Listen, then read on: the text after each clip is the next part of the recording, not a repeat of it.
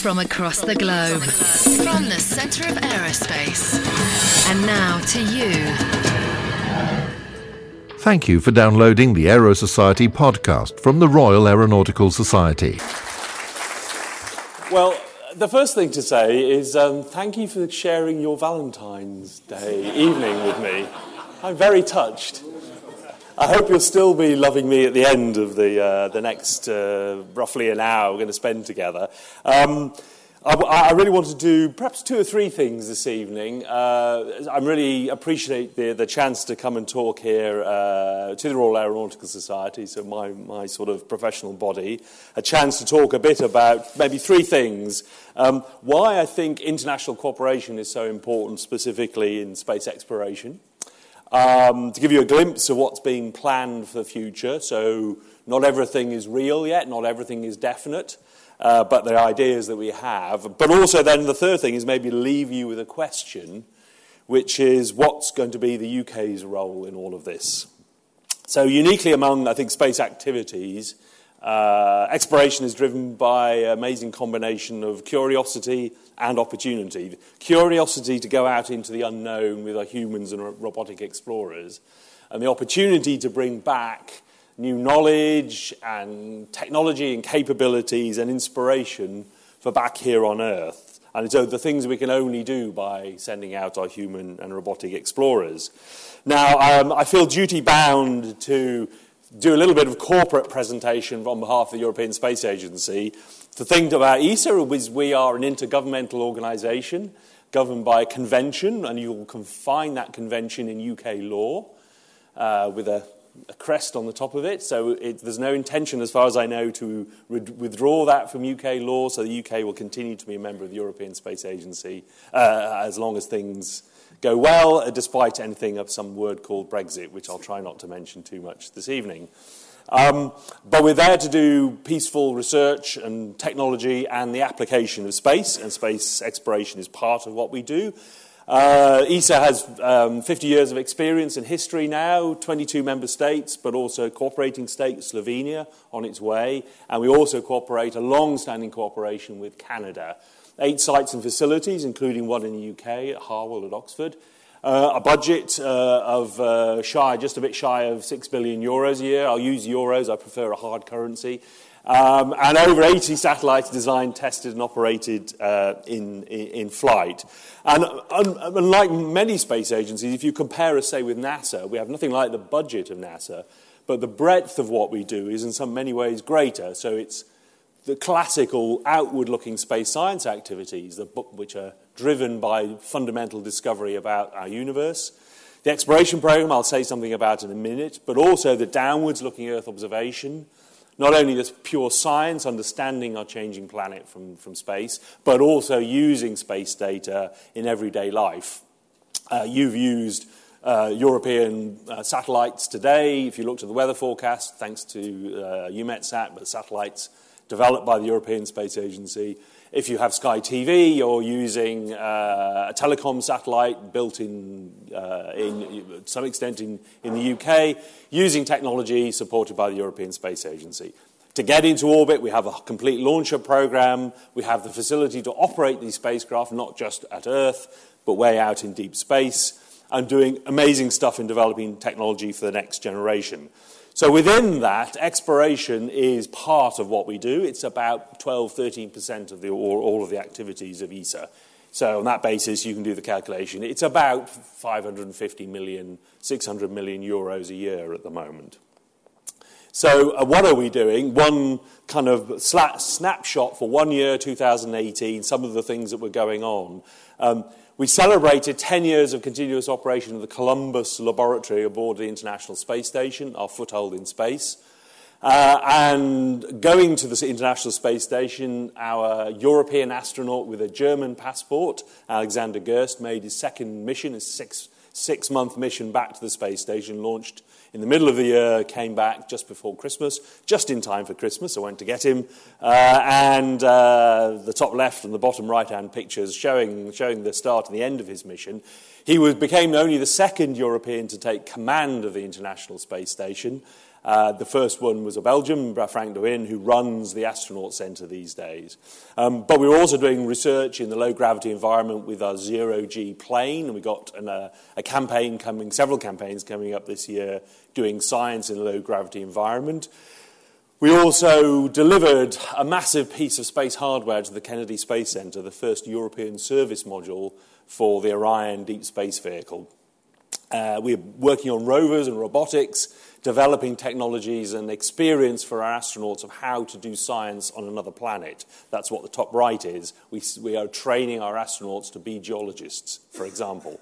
And then flashing away at the bottom of the picture is an instrument that was put onto the space station last year, developed by Denmark, led by uh, Danish scientists, to look down at the Earth and study some of the least understood phenomena things that were only discovered in the past 30 years, sprites and elves, high transient luminous events which burst out above uh, thunderstorms, but in the stratosphere and upper atmosphere.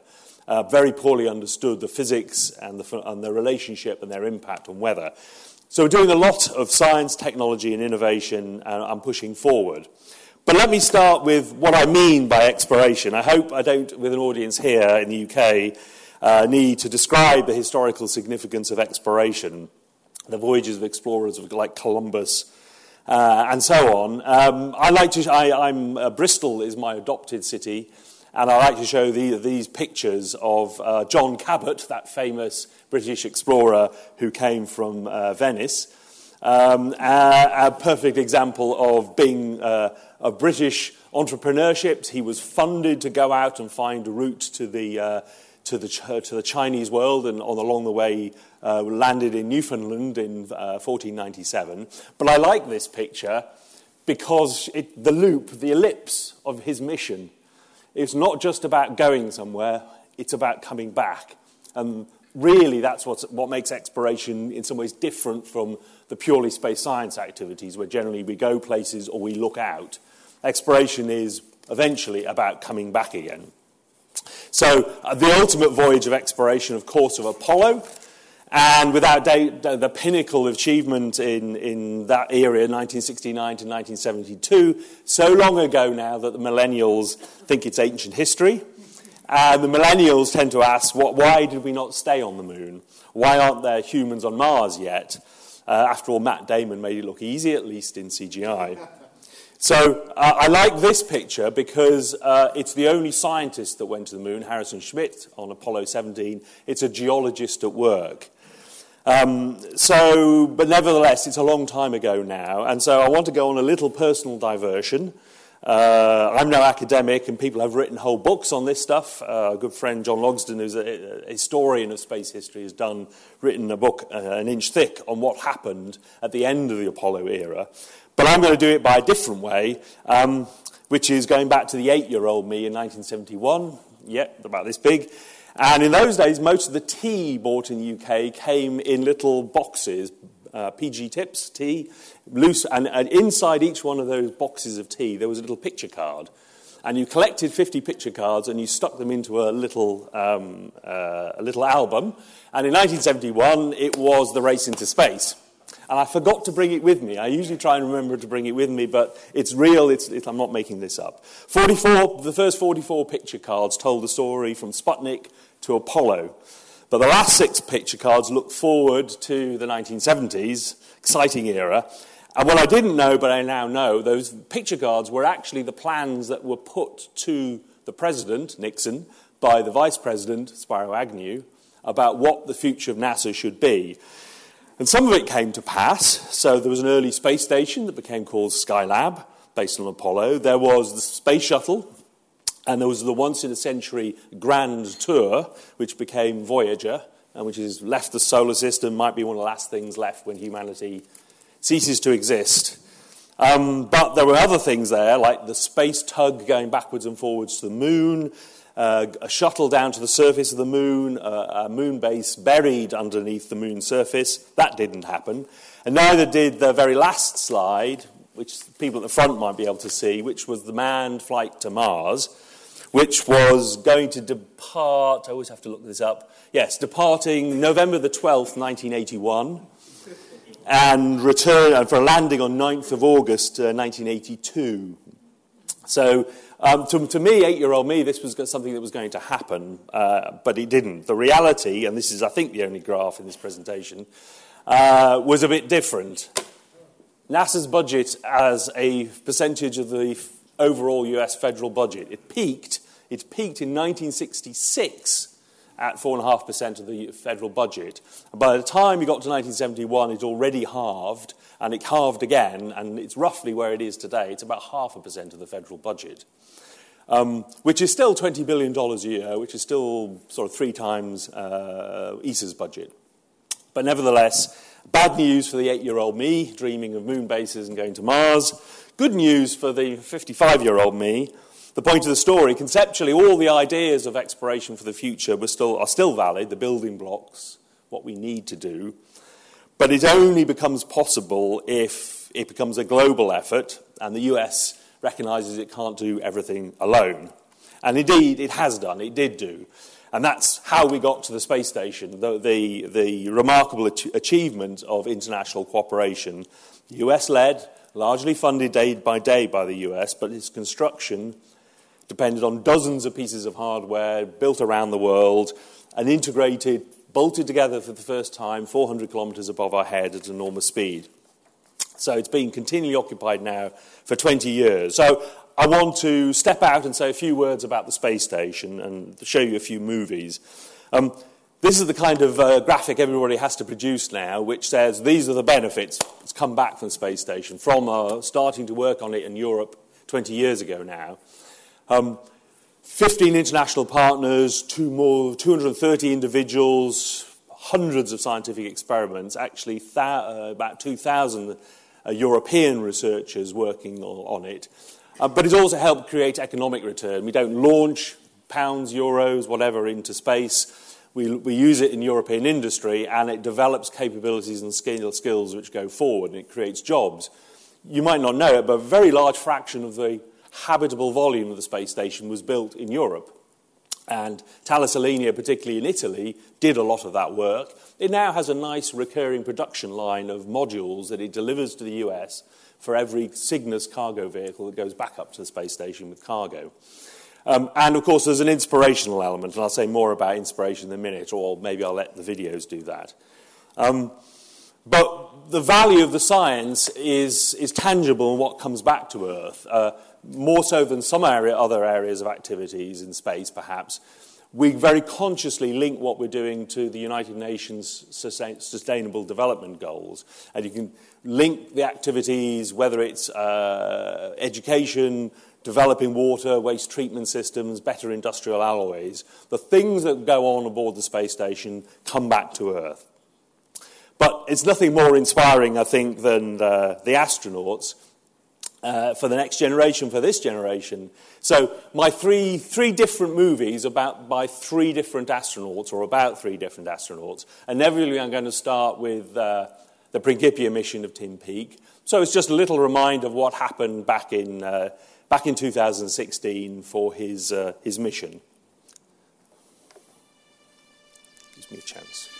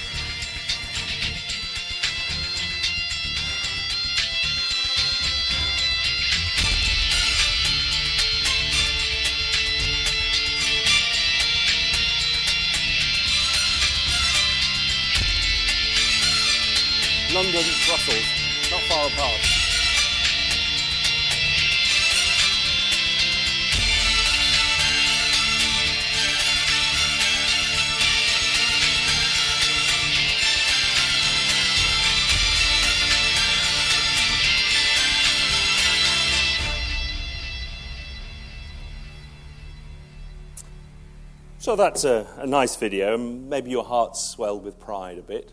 Great. No, that's good. Um, how many of you followed Thomas Pesquet's mission to the space station? handful of people possibly putting their hands up. Well, it, I can tell you it had even more impact than Tim Peake's mission. He gained 1.6 million Facebook followers. Um, and uh, as soon as he came back, he was on a plane with the French president on the way to Washington. Um, and he continues to have an enormous uh, public uh, image. But it, the great thing was seeing his mission being reported on German TV uh, because of the scale of the, of the mission. So uh, the, the, the, next video, um, which should work, is a different perspective on human spaceflight, his personal perspective. See what do you make of this.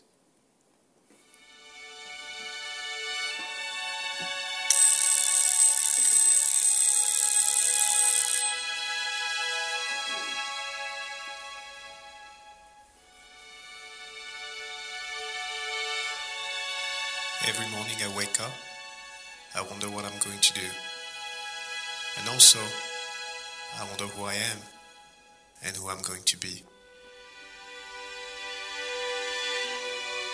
One may think it's hard to focus on yourself in such a different context, a context out of this world.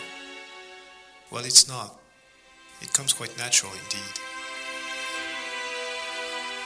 Who am I? A spaceman? A French astronaut? No, I'm a man.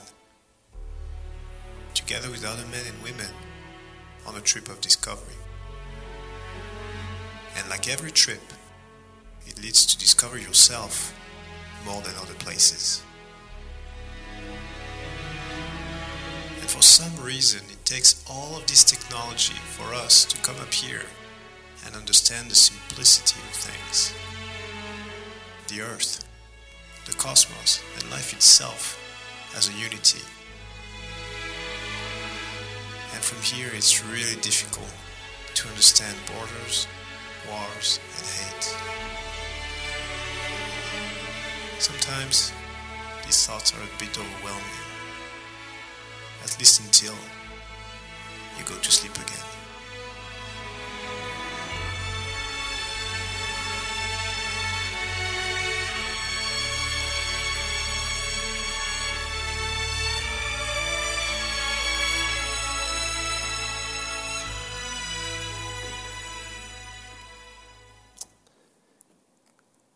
Now, my third video is not of a, a, an astronaut, it's by an astronaut. And it's a little clip of film that I find amazing, and I'm going to ask the lights to be as dark, as dark as possible. He, Alexander Gerst, on his mission last year, he was commander of the space station, he talked to the climate change conference, he did double the amount of planned science, fantastic.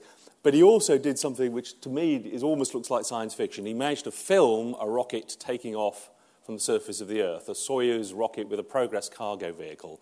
It's a time lapse image, and I asked you what you're going to see is the Earth turning, the dark, thin top layer of the atmosphere at night, cities going by in, Kazakh- in, uh, in the Far East and then uh, Kazakhstan, and then a point of light, which is a Soyuz rocket taking off. You, if, uh, if the light is dark enough, you can see the smoke trail you will see it go up, and you will see what they call the, the Korolev cross, the four boosters uh, illuminating the night sky and then separating, and you can see light go back down again. And right at the end of the video, you can see the second stage igniting. So, uh, and that will happen at sort of the top right hand corner of the screen. So, lights dark, really dark, and let's see if we can make this work.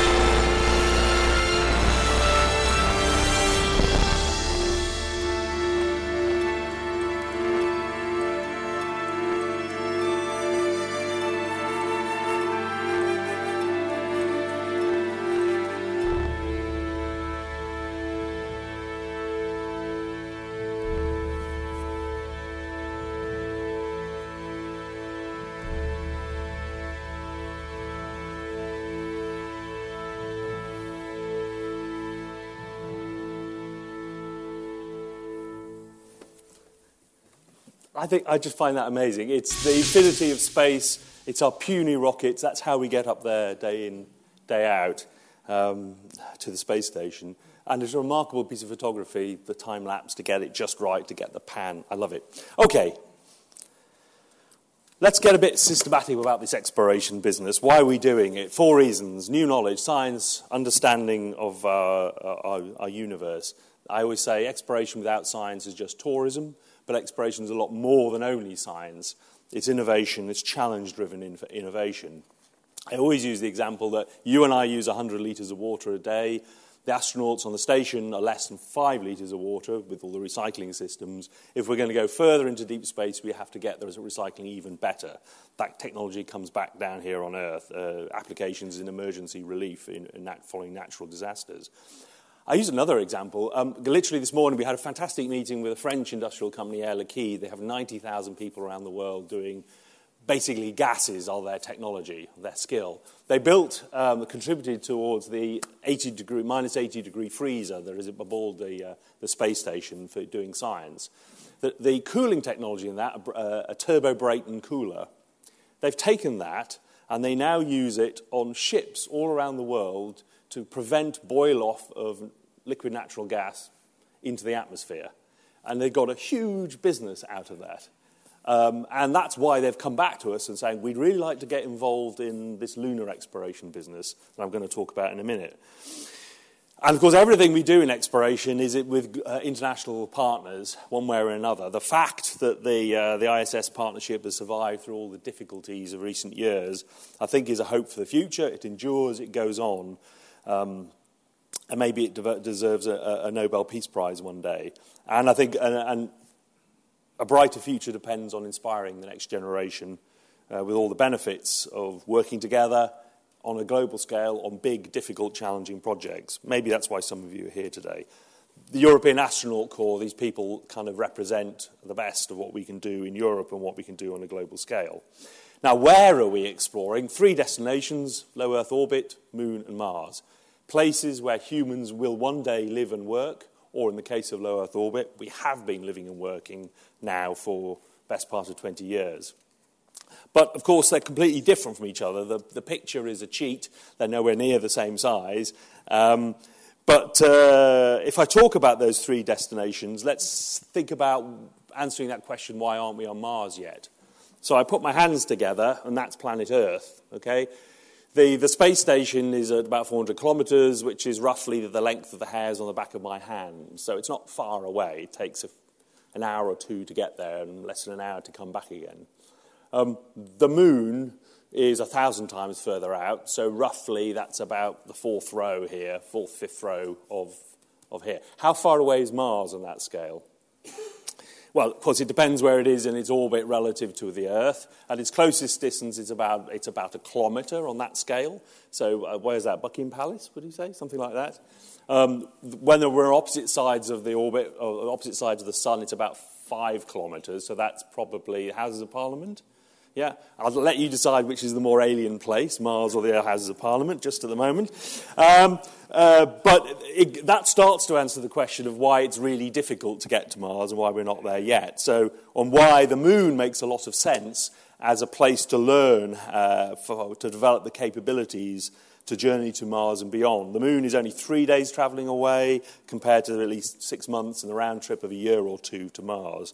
The communications delay is a few seconds instead of tens of minutes. And it's the development of the transportation, that's fine. People can build a rocket, but no use if you arrive at Mars with uh, astronauts that are irradiated or starved or run out of oxygen. So, all of the other technologies you need to get to Mars are part of the challenge, and we can do a lot of that at the moon. So, those are some of the challenges we need to, to take up. And that's why the exploration program we have today, which I would like for the future to expand it to, to talk about going further, to co- talk about tackling some of these challenges that we need to get us further into deep space. Yeah, all the classical technologies of power and propulsion, electrical propulsion, uh, so on, AI is becoming relevant. Um, Alex Gerst, on his mission, used a little AI assistant for the first time uh, to, to, support his, uh, support his mission work. But we're looking at some really far out things using space resources, in situ resource utilization. How can we synthesize the consumables like drinkable water, oxygen, even rocket fuel? And then scientists are really studying now the things that again used to be science fiction, like human stasis or torpor. So, how can you reduce the, uh, the amount of consumables by slowing down the human body for long term missions? So, really interesting challenges. And that's why we're trying to build that into our long term plan. This is a kind of programmatic, this is sort of uh, thing we like to show uh, our, our, member states. We have a clear plan. We're in low Earth orbit and we want to stay there. We would like to get involved in Europeans going beyond low Earth orbit for the first time. That will be supported by a lunar robotic program. And we're already at Mars and we want to do more in, where we, uh, in, in our robotic program to Mars because doing work robotically at Mars and doing the human work low, uh, nearer to Earth at the moon will prepare us for the big step of putting boots on, the, on, on Mars. So I want to talk about each one of these cornerstones a little bit more. Our technology activities on the left hand side enable this. What we get back in the scientific activities is through a program called SciSpace that's part of the overall exploration program. So, forward to the moon. Well, we're already on our way. Um, I said blithely we delivered the first European service module on November the 5th last year. I thought that's quite nice. It's a big piece of explosive hardware. Um, 13 tons when fully fueled, the first fully human rated space vehicle built in Europe. Uh, we're already building the second of those. The first one will be launched on, uh, this is the, the, the business end of it, a 27 kilonewton main engine coming from the space shuttle, a lot of other engines. I'm a propulsion engine engineer long, long, long ago, and they showed me the layout of this thing. I'd never seen anything like it. A thousand components just in the propulsion system. Um, it will send uh, the first Orion uncrewed spacecraft on a mission not just to the moon, but into a so called distant retrograde orbit further out than the moon on a sort of shakedown cruise, uncrewed uh, at the end of 2020, maybe early 2021, launched on the first SLS uh, spacecraft. It will, uh, where will it eventually go to? This thing called the Lunar Gateway that I want to say uh, a little bit about. Um, because it gets a bit of a bad press in some places, so I want to talk a little bit about it. The Orion astronauts will start to build the gateway. It's kind of our foothold in deep space for going back to the surface of the moon and on further into deep space. Again, a thousand times further out in space than the space station. Crewed for weeks or months at a time, uncrewed, and therefore a great place to do science when it's not crewed. Uh, things like looking at the Earth, the interaction between the Earth uh, and its um, uh, uh, and the, and the Sun-Earth connection, collecting cosmic dust and bringing it back to the Earth. All sorts of cool things that scientists are coming up with.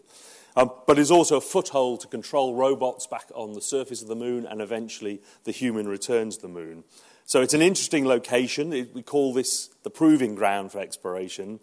Um, and the, the, compared to the, the low lunar orbit rendezvous that was used for Apollo, it's got a lot of interesting advantages. The most fundamental thing, think of this as being a reusable command module for lunar surface operations in Apollo, everything was thrown away every time. It's not a sustainable way of doing exploration. So, permanently deployed near the moon, it can be a staging point, a foothold. It's a really interesting orbit. Again, when I was studying uh, in university a million years ago, they hadn't really invented the orbit that this, this will use. There's a whole set of fascinating three body orbits. Uh, novel non rectilinear halo orbit, which is a subset of a generic Lagrangian point halo orbit uh, peculiar non analytical three body orbits, uh, which offer, offer some really interesting characteristics for a lunar spaceport, because this is what this is. Uh, it's very stable over long periods of time. It requires very little propellant to keep you there. Low lunar orbits are very unstable, they decay very quickly. Um, it's also, the orbit allows continuous communications to the Earth, even when the gateway is looking at the far side of the moon. Uh, it's in a very it's a very elliptical orbit, so it gets down close to the moon, but also the orbit is something that goes so high, 75,000 kilometers above the moon. The period is of the order of a week, so and it can be easily reached by Orion, but it can also be reached by cargo coming on commercial launch vehicles as well. So it's kind of uh, uh, gives access to areas like the South Pole Aitken Basin, which is scientifically interesting for 80 90% of the time. We would like Europe to get involved in this beast, so here's a kind of animation of it. And starting the left hand side, let me take you through some of the pieces of it. The first element would be the power propulsion element, uh, the largest electric propulsion system, allowing us to not just be in one orbit around the moon, but to go on shakedown cruises. You get there at the other end with an Orion spacecraft. Think of that as the shuttlecraft going to Starship Enterprise. In between, there are various other elements where Europe would like to contribute. Um, the first of those is a, is a, lovely piece of technology called uh, Esprit, which would do several new things, one of which is to re- provide refueling for a deep space spacecraft, so refueling of both xenon and hydrazine propulsion. Um, provide all of the communications back to Earth, but also down to the surface of the moon. A science airlock uh, that would allow us to put scientific payloads and even deploy CubeSats into lunar orbit. Uh, and altogether, a package that would, uh, NASA is really keen to have as part of the overall concept. The second element we're looking at is to contribute to or even lead the International Habitation Module. Ja- the Japanese agency, Canada, would also contrib- contribute with a robotic arm. Uh, provide docking ports for lunar ascenders, whether they be initially robotic and later on human. Um, and, but also the, all of what you need to support the crew whilst they're, they're aboard. Uh, and that is, I talked about lunar ascenders, and that takes me on the, to the third element, which is the robotic activities. We're already building lunar uh, technology to go to um, uh, the surface of the moon. I'll say a bit more about that in a moment. But we have our ideas for how we step from classical robotic missions back towards the human lunar architecture that we need through robotic missions that come back to the gateway. So, what do we want to do at the moon? Science, first of all. Uh, I always say the moon is a museum of four and a half billion years of solar system history. And so far, we've basically gone to the museum gift shop, grabbed a few things, and come home again. The interesting stuff, well, we didn't even know it was interesting when we went there in the 1960s and 70s. We didn't know that there appears to be large quantities of water embedded in the south polar regions. Uh, we hadn't thought about its ability to absorb the history of the solar system. Uh, we hadn't thought about its uh, potential to do uh, low frequency radio astronomy. So you saw the Chinese lander uh, just around Christmas time uh, on the far side of the moon. It had a very small European experiment to start to investigate the feasibility of doing astronomy on the surface of the moon. And then beyond the pure science, there's can we use the resources on the moon to actually support exploration? 80% of the cost of exploration, even 70% of going to the space station, is the transportation every kilo. If you can take less stuff, if you can use the stuff that's there, if you can live off the land, it makes exploration more sustainable. We don't just want to go back to the moon, recreate the moon for three or four days at a time. The longest that they were on the surface of the moon with Apollo was three days. We want to go there for weeks and months at a time to do real exploration. And so uh, these uh, realization of permanently shadowed craters at the moon's south pole that get to incredibly cold temperatures and could act as cold traps for water was not fully understood. Now, orbital missions have identified the presence of water. And uh, even in some of the Apollo samples, when they've been re examined, people realize very small quantities of water was in some of those samples. And one of the things some of the scientists want to do is actually investigate the early Earth yeah, they want to investigate the early Earth. So, because on, on our planet, plate tectonics have turned over everything, so you can't go very far back in history. Uh, perhaps the place to go is to go to the moon to d- discover the early geological history of the, of, of the moon. And this was sounded like science fiction until a paper was published the other week of a lunar sample from Apollo 14 that indeed appears to be more like the Earth than the rest of the moon. It's tantalizing, it's, cha- it's not fully uh, accepted by everybody yet, but it tells you that there's a, there's a lot of interesting potential to study our planet by going to the moon. So, the first thing we want to do is to investigate whether this water is there, really there. Is it accessible? So, we're working with our Russian partners, Roscosmos, to go to the surface of the moon and drill below the surface uh, and anal- take samples and analyze them. Technically, a drill derived from the ExoMars and uh, a Rosetta drill, and a mass spectrometer that has its heritage also from Rosetta, uh, being led by the Open University here in the UK. Uh, if we make progress, we think about more advanced, uh, advanced robotic missions which take advantage of the, uh, the gateway as our spaceport. So, going to the surface of the moon with rovers, robots, maybe controlled from the gateway, going into the deep, dark places that are pretty dangerous for our astronauts to go, uh, realistically go to in the near term, bring back samples from these new locations back to the gateway, bring them home on the next Orion, traveling back to Earth. So the concept is to land on the moon, deploy a rover that can operate for weeks, months at a time, bring back samples, and the ascent vehicle comes back to the gateway and rendezvous uh, with, with the gateway using the, the, the robotic arm. Um, and all of this is a step towards a human return to the moon, and not just a rerun of Apollo, something where we want to balance the science and the Mars going forward objectives sustainable with increasing the amount of reusability, and also eventually having an exit strategy. We, what we th- think is, uh, is attractive is to do regional exploration with rovers, human, ro- uh, human rovers, camper vans, if you like, uh, and only eventually to think about a permanent lunar base in one location, the equivalent of the Antarctic lunar bases we have on Earth. Um, and uh, uh, this has been studied. It's been studied building on the architecture we already have, uh, adding things like a lunar lander, cargo landers, logistics modules, and a pressurized rover. So, stepwise building on the building blocks that have been put in place. And Ariane 64 is shown as an example of a commercial rocket that could support it, but other commercial rockets on the US side would also be able to get, support the gateway and onwards down to the surface of the moon. Um, and uh, we at ESA have already studied how we could uh, contribute to this by thinking about building the, the human ascent vehicle for the, for the lander. Um, the technical details are not so much important as the fact that this is all becoming increasingly serious. Why so? Because about now, over in the US, NASA is briefing their industry on their request to start to design the human land, lunar lander. So it's becoming real. And this is one architecture, impossible to read at the back of the room, of how you'd use the gateway as the staging point and potentially start to build reusable elements the gateway itself, reusable ascenders, uh, reusable rovers, and of course, eventually the Orion vehicle itself is, becomes reusable. And we even thought about where we want to go. We want to go to somewhere in the South Pole Aitken uh, Basin, this amazing massive impact basin on the far side of the moon that is extracted, is drilled down into the surface of the moon and can give us access to the, the subsurface.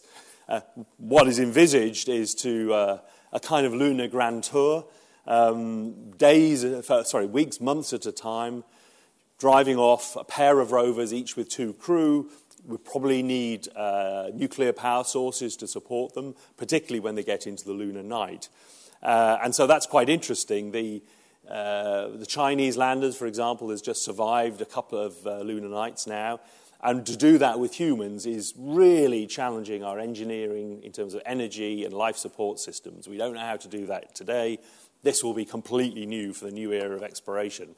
And the fun thing in thinking about that, this is what do you do during the overnight stops when there is no light and you're losing solar power and you're living off your, your batteries or nuclear power systems? And one of the things you do is start to do the education and science back to, the, back to Earth. So the next generation are going to expect to be involved in this exploration. I, I keep talking about telepresence or video presence. Maybe it's holographic presence, I don't know. And only when you've done all of that can you start to think about a sustainable moon base, the moon base of my picture card number 48 in 1971. Uh, but we don't want to stop there. Um, onto the red planet, we keep the goal, the long term goal in mind. We're already there.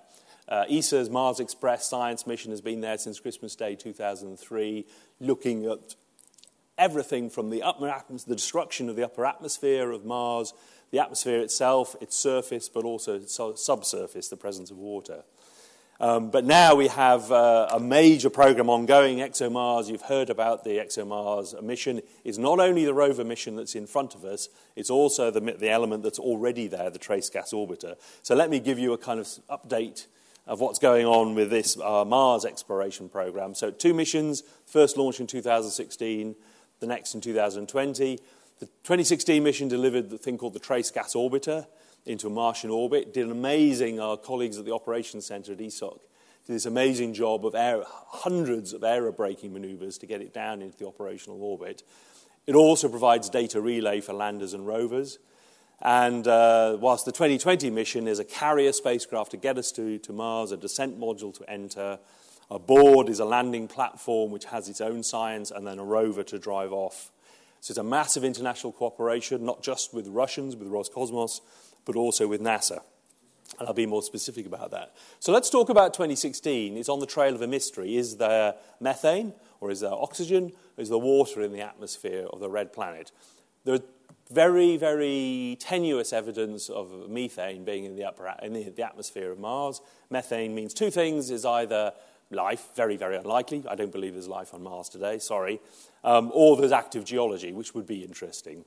Um, there are some very interesting results about, results about to come out on this question, which I'm not allowed to talk about at the moment, but they will be probably controversial because uh, NASA has claimed to have detected methane from one of its rovers. We shall see. It's the biggest thing in orbit around Mars by a long way. It's the biggest, most powerful spacecraft at Mars right now. And it's not only uh, doing science itself, it's also acting as a data relay. And again, it amazes me. I was sat downstairs, and about an hour ago, I got an update came through from, from back at base uh, with some statistics. It's now more than half of all of the data that's coming back from the NASA lander, InSight, and rover is coming back through ExoMars, our orbiter. This is the international cooperation. Remember, I was talking about it? It's happening, happening day in, day out. Just before Christmas, with the NASA administrator, came to the operations center and he saw data coming from his rover through the European uh, orbiter. So it's a great collaboration that's really happening at the moment. Um, it has a wonderful stereo camera, and I love this image. This was the very first image that came back from this stereo camera.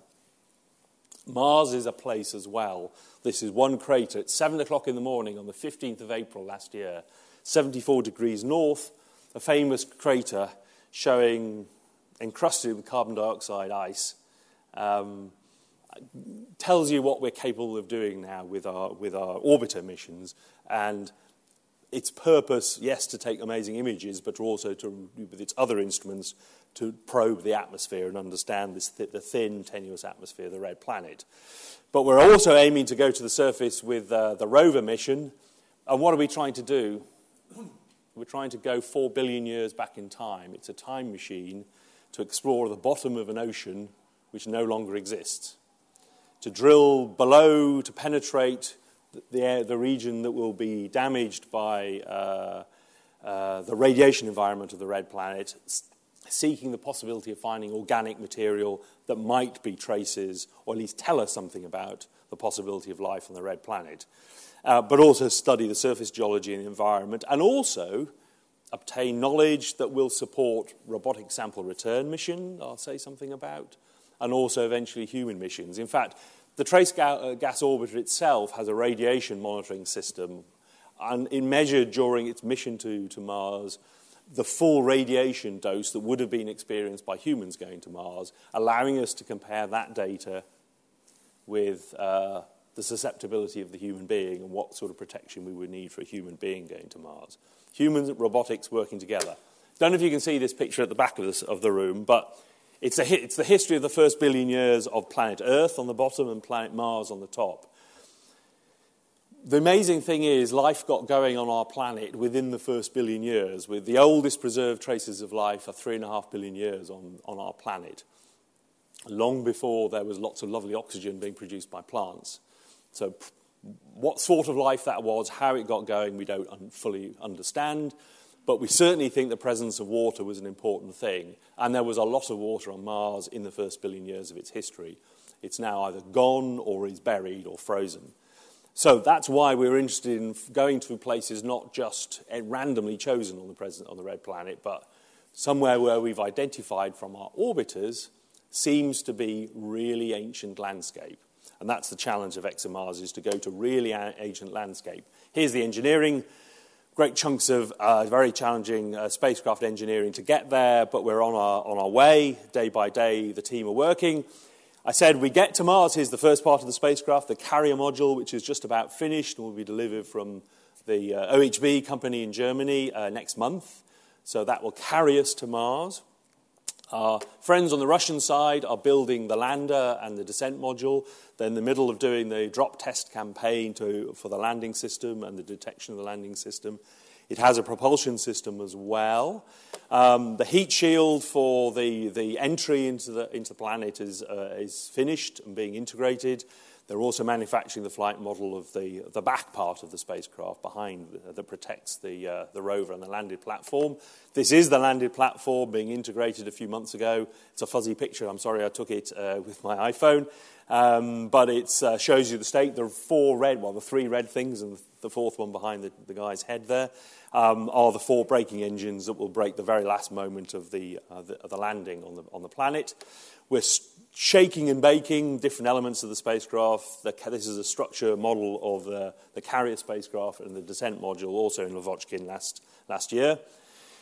What is aboard? We'll talk about, a bit about the rover, particularly. A set of instruments, again, not reason, re- readable at the back there, but it goes from cameras that can look out 100 meters in front of the rover through a, a ground penetrating radar that can see three or, five, three or four meters below the surface, um, all the way down to molecular level analysis. A very complex instrument. There's been a joint European US challenge to build this uh, laser desorption extraction and mass spectrometer. But it, it exists, it's been delivered, uh, and it's right in the middle of what is now christened the Rosalind Franklin rover. I hope you know who Rosalind Franklin was. Um, uh, and this cutaway drawing will, will illustrate the, the, innards of the rover a little bit. So it's a six wheeled rover um, with the possibility not only to um, drive in the normal way, but also to wheel walk, so it can, it can shuffle its way out of uh, sand traps. On the top of the, uh, the mast are the, is the stereo uh, camera, and inside at the front are, is the kind of canister that contains the drill that will get two meters below the surface. It, it's launched horizontal, it tips up vertically, but there's a, a beautiful um, Victorian machine room system of, set of drills that assembles itself. That has been finished and has been delivered. And uh, right in the middle of the spacecraft is the ultra clean zone. It's called the ultra clean zone where the, the scientific instruments are. And then you've got power systems, uh, computers, all the rest of the things you would need uh, to make the rover work. It, it always has, to, me, a slightly um, steampunk look about it as well. The sort of the, the, the things on the side are not wiring; they're, they're um, loop heat pipes that help control the, uh, the environment aboard the rover. Uh, so the MOMA Life Search instrument has been built and delivered and integrated in, in the qualification module, model of the, the whole ultra clean zone is is underway now. And I like this picture because it looks almost like a surgery. It looks like a, something out of casualty. It's, again, we're trying to look for presence of life, so the, the, the, the surgeons assembling it are, are double bagged. Uh, they have a two layer protection. I'll show you the protection in, in a minute. Uh, so there it is. Um, we're working on the chassis. Our colleagues, uh, uh the Swiss company RUAG, has built uh, testing the the locomotion system at the moment. The flight model of the, of the, the wheels and the chassis has come from MDA in Canada. Uh, all of this stuff is on its way to sunny Stevenage, where they've already shaped and baked the structure thermal model of the rover. This is what it looks like when it's all folded up. It's like a folded up cat. Once it lands, it sort of stretches itself out and the wheels come out. Um, so that's been that's nice. The final thing will be integrated. I took this picture last week. The ultra clean special clean room that's been built at Stevenage by Airbus to integrate the thing underneath the kind of uh, Bacofoil. Under the under the foil there is the service module of the rover, awaiting the the whole scientific payload to arrive shortly. They will be working three shifts a week, uh, three shifts a day for the rest of most of the rest of this year. So they're going to be working very, very hard to deliver that. Oh yeah, there's the picture of a photograph I've took outside that facility. This is what you have to wear to go in there. It takes about half an hour just to get inside the clean room um, because the two layers, the double bagging of the, of the human operative. Uh, Liz Seward is the person, is the model. And uh, this is a slight diversion, but I keep wanting to come back to this connection between humans and robots. Um, is coming towards the end now, but uh, one of the things we want to do at the gateway is control robots from the, from the, uh, the gateway on the surface. Maybe we want to do that on Mars as well. This was an amazing experiment we did at the, the Mars, uh, Mars Yard at Stevenage. Who's driving the rover? It's Tim Peake aboard the space station. Uh, it's part of a long series of experiments we've been doing, uh, which are increasingly with what's the choice between teleoperations and autonomous operation? On Mars, autonomous operation makes a lot of sense. On the surface of the moon, teleoperations will make a lot of sense. It was a really weird experience. The rover was just sat there stationary, and suddenly it sort of came alive. The cameras at the top there sort of came up and started to look around, knowing that it was Tim up there whizzing around on the space station controlling it. Um, we've done some field trials of the ExoMars rover last year in Spain. It rained. Uh, it doesn't rain on Mars very often. The end of this month, they're all off to the Atacama Desert in Chile to do more trials. In this case, the rover will be controlled from Harwell, from the, uh, the ESA facility there. So we're on our way, um, but we don't want to stop there. We're already thinking about what comes next, and what comes next would be to make the first round trip mission to the red planet what we call Mars sample return. Um, I talked about the lunar sample. Um, new discovery about the Apollo 14 sample, it may have come from the Earth. 50 years later, we're still doing new science on those lunar samples. There's a lot of that work going on uh, in the UK, in Europe, uh, in UK, even in London, uh, where people are re-examining those samples with the, the instruments we have now that didn't exist 20, 30, 40 years ago if we can bring scientific treasure back from Mars, again, we'll be studying that for another 50 years. It's an easy thing to say, it's a difficult thing to do. It's a four element mission. The first element is already being built, it's NASA's Mars 2020 rover that will land on Mars, select samples, and put them into little kind of test tube containers and leave them behind on the surface of the red planet. The second step is to land somewhere nearby, near enough by so it implies a precision lander, and then send a little rover to whiz out and collect those samples and bring them back again. Put those samples into a container about this, the orbital OS, the orbital sample container, bolt that onto the top of a rocket, launch the rocket off the surface of the red planet into orbit, and then throw it overboard. Where a second spacecraft has also arrived uh, uh, which will break the contaminate. And the, the, why are we throwing it overboard? Because we want to break the continuous cycle, the continuous link between the red planet and the Earth. The sample container will be loaded into a re entry vehicle and shipped back to the Earth on the first spacecraft to go to Mars and come back again. And then we take that sample when it's come back on its re entry vehicle, hit the surface of probably a desert somewhere in the US, take it to a facility where we crack it open uh, for the first time, assuming it, worst case, as if it had bubonic plague. So it has to be in a biocontainment facility. And again, there'll be a lot of people double suited up and remote uh, uh, operations. And then eventually, once we've assessed the ha- hazards, we can sterilize the sa- samples and send them to research facilities around the world. All that I've been talking about for the past too many minutes um, is part of what we would like to do. I've told you uh, NASA is on its way. It's spending $50 million a week on its new exploration program. Um, we in Europe are spending 500 million a year, so we're not quite at the same level. But if we want to get on board any of these new buses that are leaving, we have to get on with it. And we have one of these things called an ESA Ministerial Council this year. It's called Space 19 Plus, because it's where all the ministers from the member states come together. It'll happen in Seville in November. Why is it called Space 19 Plus? It's about space. it's happening in 2019, but it's about the future, the next decade, the decade that uh, we need to make happen. The question is, what is the role for Europe? And even more so, in this audience, it's what's the, going to be the role for the UK. Right now, my shareholders, the people who pay me, fund my program, is 31% Germany, 27% Italy, 21% France, 9.5% UK. Must try harder. uh, but if the UK has got fantastic science and technological capability in all of the things I've been talking about and could make a much bigger contribution to the future, And if we make this all happen, these are the headlines we can make for the next decade. The first European en route to the moon, the first lunar internet service operational, maybe the first proof that explorers can live off the land by using off world resources, and the first round trip mission to the surface of Mars.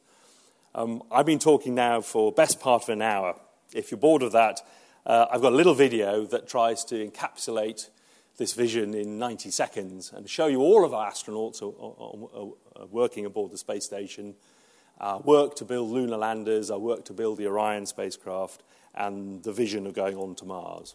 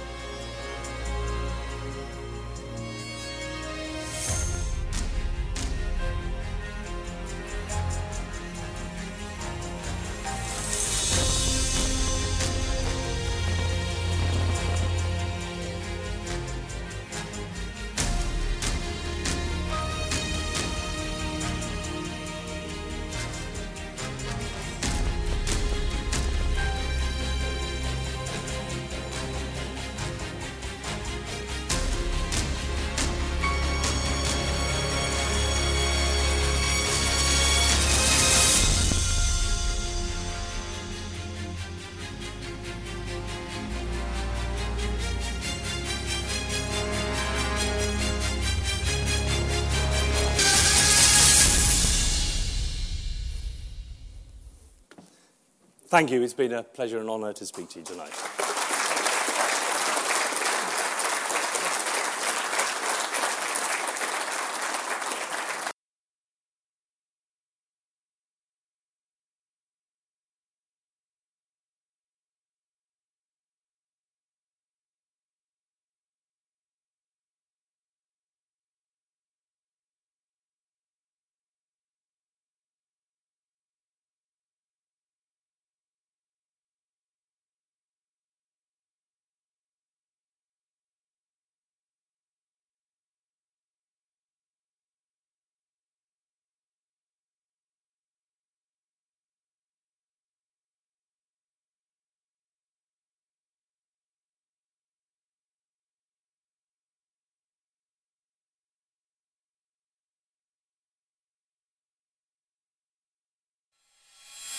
From across the globe, from the center of aerospace. And now to you. Thank you for downloading. Visit www.aerosociety.com to download more from this series and other multimedia content from the Royal Aeronautical Society. If you enjoyed this content, please consider showing your support for the Society. Share a link to this presentation by email or on your favorite social networks. If you have an interest in aerospace, consider the professional and personal benefits of membership. Visit www.aerosociety.com. This content is provided subject to our website and digital media terms of use. Please visit www.aerosociety.com for more information.